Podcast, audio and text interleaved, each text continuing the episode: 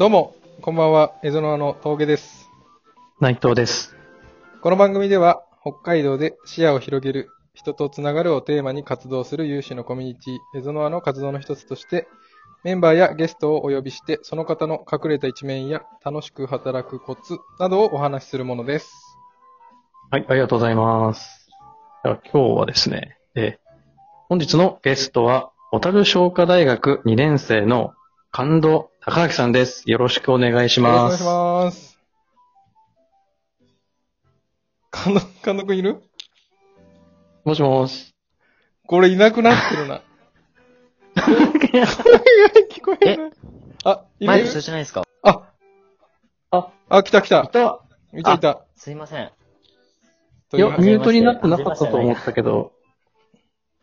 OK です。あ、じゃあ改めて、こんばんは。はい、こんばんは。お忙しい中。すいません。いえいえ。じゃあ、これは始めていきましょう。はい。お願いします。まず、峠さん、最初の質問、よろしいですか？簡単な自己紹介と、普段何してるかを伺えますか？はい。僕今、商科大学2年生で、今20歳で、普段は、今大学休みなんですけど、大学生しながら、去年の11月から、商大の中にあるカレーパンドラ小樽商大店というカレー屋さんの、店長と、あと今年営業できてないので、今年の6月から、小樽最高戦略室という小樽の経済だったりとか政治についての YouTube のチャンネルを立ち上げたりとか、あとは先月から新札幌の、FM ラジオワンダーストレージというところでラジオ番組を持ったりしています。はい。以上です。よろしくお願いします。よろしくお願いします。大忙しい。うん、すごいいろんなことやってますよね。いや、全然です。寝る時間ってあるんですか？あ、はい。いっぱい寝てます。8時間とか。そういういろんな活動をこう並行してやってるじゃないですか。はい。全部やっぱり楽しいんですか、やってて？あ、楽しいですね。全部楽しいです。なんだろうな。多分、楽しくなかったら途中でやめちゃうのかなと思います、多分。ああ。はい。今までやり始めて、やめたことってあるんですか？やめたことない。僕飽き性なので、一回ハマったらめっちゃやっちゃうんですよね。例えば、一昨日小学生ぶりにポケモンのサファイアをやったんですよ。はい。そしたらめちゃめちゃ面白くて、ちょっとハマって、ずっともう夕方の5時から8時間ぶっ通しぐらいでやったんですよね。すごい。深夜の2時とかまでやって、でももうそれで飽きちゃって、みたいな。だから、ハマるときはバッてハマって、すぐ飽きてみたいな。のを繰り返してるんです。はい。すごいですね、その集中力。いや、そうですね、なんですかね、わからないですけど。はい。カレー屋を開いてる時も、もう起業っていう話でいいんですか？起業でもないですよね。まあ、事業をするっていうことになった時に、はい。神戸くんの中で一番ワクワクしてるタイミングって、どういうとこなんですか？カレーがどんどん売れて売り上げが伸びていくとこが面白いのか、本当にゼロから作ってみて、空間を掃除するところから始まったっていうのも話伺いましたけど、以前。はい。どういうところに一番ワクワクして、集中力が強いタイミングって、どうなのかなっていうのを聞いてみたいんですけど。はい。最初に、立ち上げた時ももちろん楽しかったですし、最初、立ち上げた時に、友達にいろいろ手伝ってもらったんですよね。はい。掃除したりとか、あとは、基本的に契約が成立してから、大学側と交渉して契約、家賃とか、水道光熱費とかっていう契約を交渉したので、それが、締結されてから、確か4日後とか5日後ぐらいにもう改定になったんですよね。おー、すごい早いですね。そうなんですよ。だからそこの期間でめちゃめちゃ、急ピッチで掃除とかいろいろ搬入したりとかして、その時にこう手伝ってもらった時もすごい楽しかったですし、みんなで、なんかワイワイやるのって、なんか学校祭みたいだなと思って。楽しかったですし、でも一番楽しいのは、小学なので、小樽商科大学が。はいはいはい。はい。そこでこう学んだ知識とかを、吸収したのを、実際のお店に、こう、応用して、実践的に使えるっていうのが一番面白いですね。これやってるやつだな、みたいな。はい。あとは、それはすごい。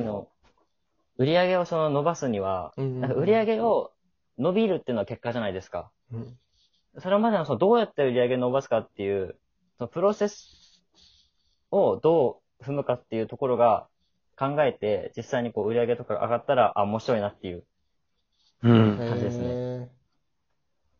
そこに飽きは来なさそうなんですか？それともこう、自分はもう経営側に回りたいなって思うタイミングとかもあったりするんですか？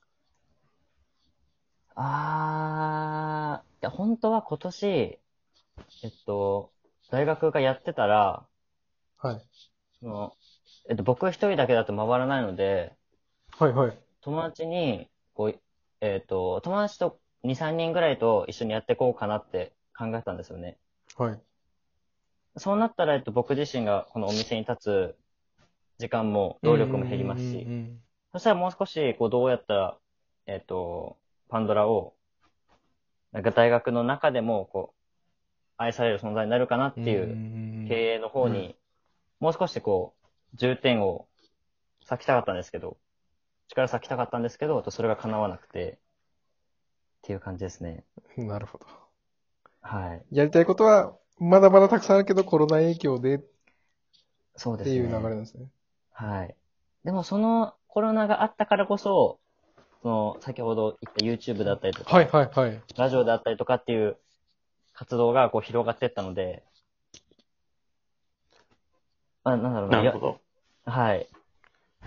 プラマイゼロというか、むしろ今だとプラスの方に働いてるんじゃないのかなとは思ってます。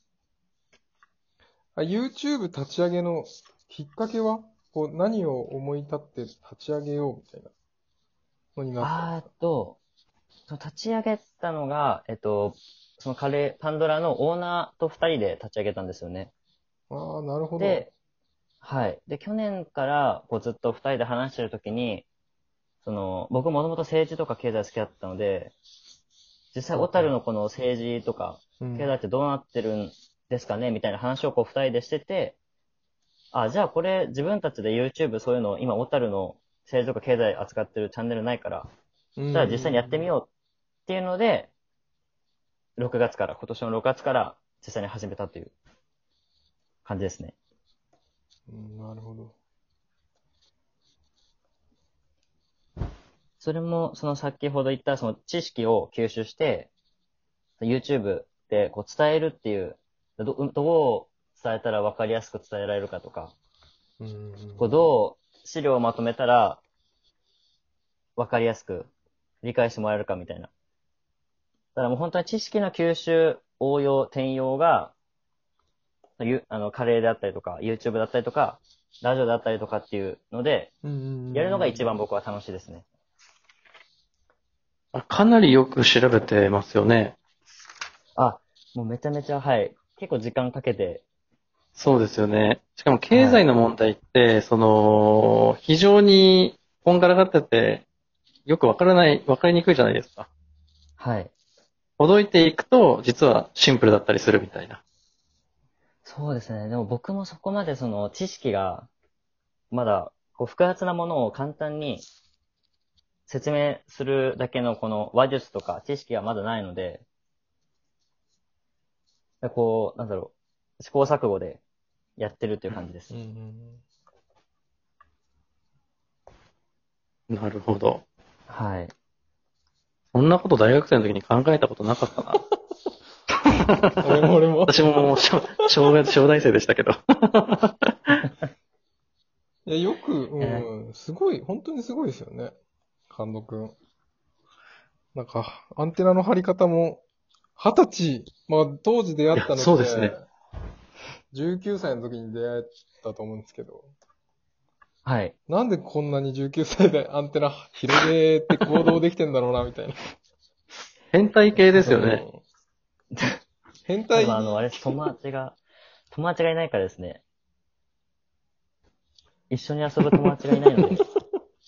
遊ぶ時間でも。一人ぼっちで、こんななっちゃったみたいな。そうですね。だからもう今なんて、全部リモートなので、うん、本当に遊んでないんですよ。はい、全く。誘われもしないですし、誘いもしないですし。あ、今ってもう学生同士で、もう本当にみんな真面目にちゃんと自粛してるんですか？あ、違います。僕だけです。それはじゃあコロナと関係ない。はい。性格ですね。性格。家から全然臭くて、はい。そうですよ。全然人見知りとかじゃないですよね、だって。あ、全くはい、人見知りじゃないです。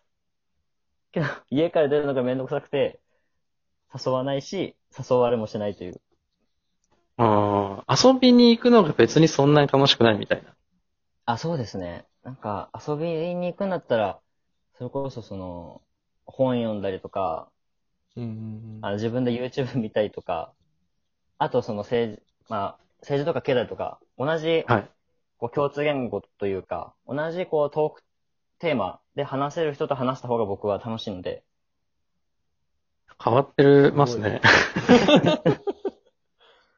ゃあ後半もちょっと引き続きいろいろ深くお聞きしていきましょう。よろしくお願いします。はい。お願いします。